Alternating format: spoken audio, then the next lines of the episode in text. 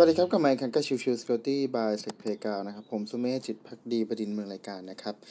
episode นี้เป็นส่วนของวันเสาร์ซึ่งก็คือเรื่องของ Forensic Day นะครับ วันนี้จะพูดถึงเรื่องของวิธีการหลบเลี่ยงการตรวจจับด้วยตัวของ LL u b i n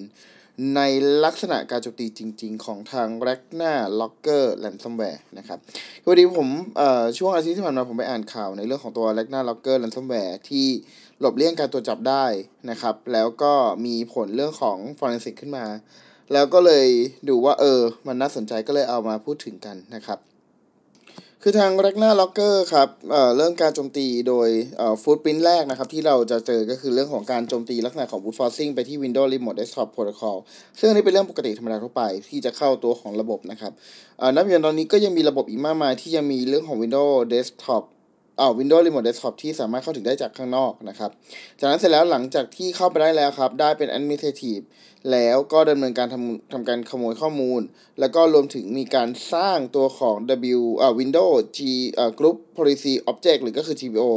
เพื่อจะทำการ lateral movement ไปในองค์กรต่างๆเพิ่มเติมด้วยนะครับ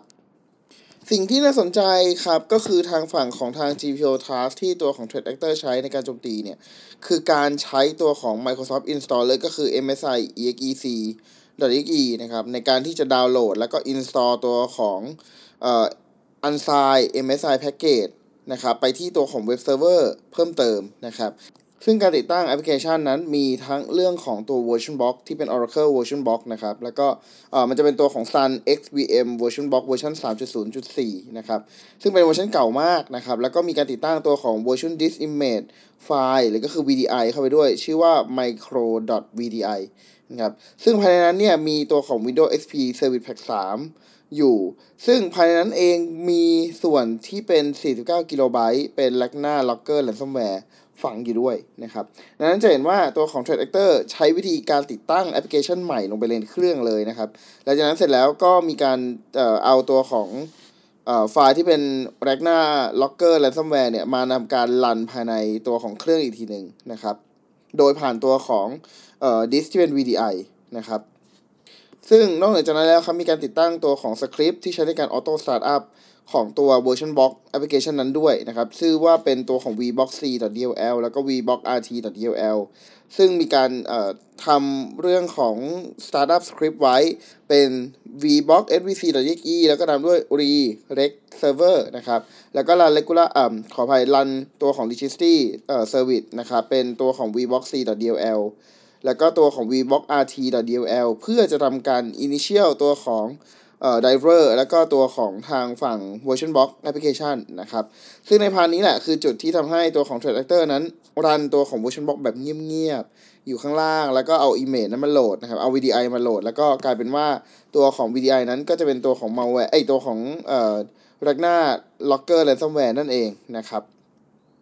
โอเค ถ้าเรามาสรุปตัวของ process ทั้งหมดอีกทีหนึ่งนะครับ นั่นคือ 1 มันจะมีการที่ทำเรื่องของ boot force ไปที่ตัว Windows Remote Desktop ก่อน จากนั้นเสร็จได้ administrative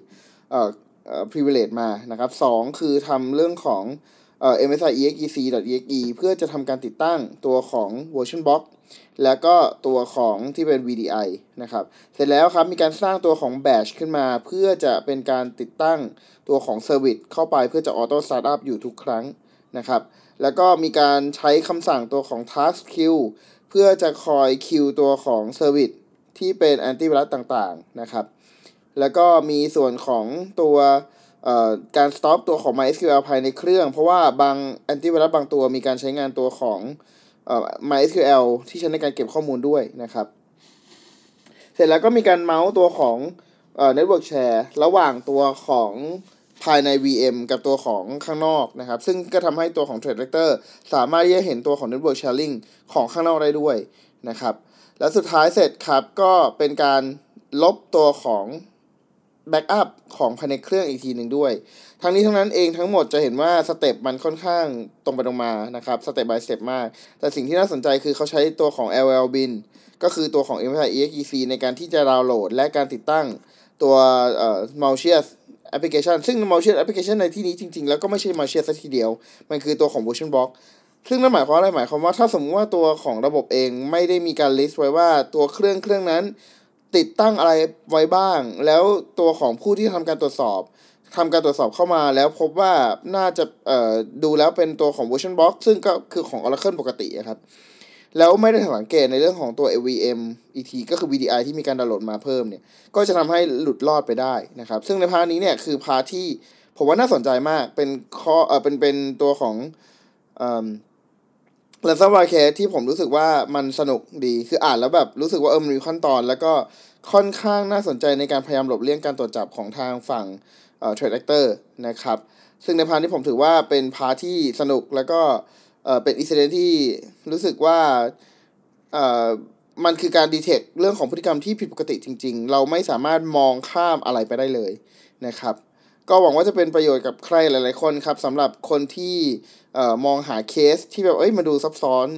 อยู่นั่นเองนะครับ โอเคก็ประมาณนี้นะครับสำหรับวิดีโอนี้นะครับก็ก่อนจากกันไปครับทางฝั่งของเซเพกาเองยังมีการลดราคาของตัวราคาเซเพกาประจำปีอยู่นะครับแล้วก็รวมถึงตัวของทางองค์กรไหนนะครับอยากได้ตัวของเซเพกาไปใช้เทรนนิ่งภายในองค์กร ก็สามารถติดต่อกันมาได้นะครับราคาพิเศษนี้จะอยู่จนถึงช่วงวันที่ 30 พฤศจิกายนนะครับดังนั้นหากใครสนใจก็รีบติดต่อหน่อยละกันนะครับโอเค episode นี้ประมาณนี้ครับขอบคุณทุกท่านที่เข้ามาติดตามแล้วพบกันใหม่สำหรับวันนี้ลากันไปก่อน สวัสดีครับ